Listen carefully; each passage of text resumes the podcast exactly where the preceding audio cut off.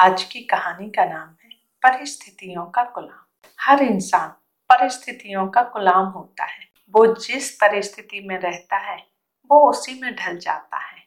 इस कहानी में भी कुछ ऐसा ही होता है। आइए सुनते हैं। पुराने समय की बात है।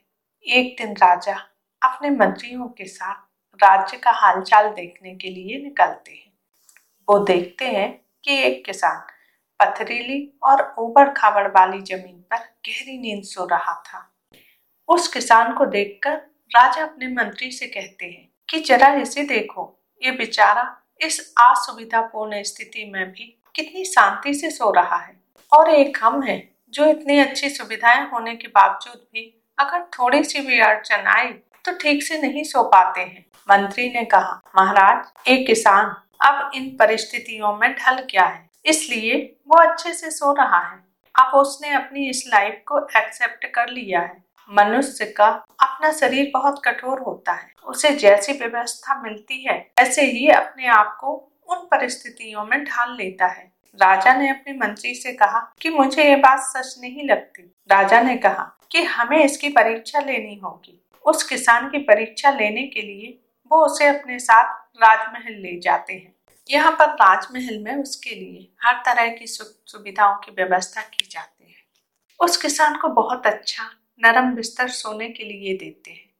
किसान भी बड़ी खुशी के साथ राष्ट्रीय ठाट वाट का आनंद लेने लगता है। इसी तरह किसान को राजमहल में रहते रहते दो महीने हो गए। अब किसान भी इन सब सुख सुविधाओं का गुलाम बन गया था। उसी बीच एक दिन मंत्री ने चुपके से किसान के बिस्तर में कुछ पत्ते की तिनकी रख दी। किसान को तो अब इन सुख सुविधाओं की आदत लग गई थी। इसलिए वो बिस्तर में ऐसे पत्ते और तिनकी रखने की वजह से सारी रात करवटें बदलता रहा। उसे ठीक से नींद भी नहीं आई। अगली सुबह राजा और मंत्री उसके पास उससे मिलने पहुँचे। उस किसान ने राजा से शिकायत की कि उसके बिस्तर में कुछ चुभने वाली चीज़ें हैं।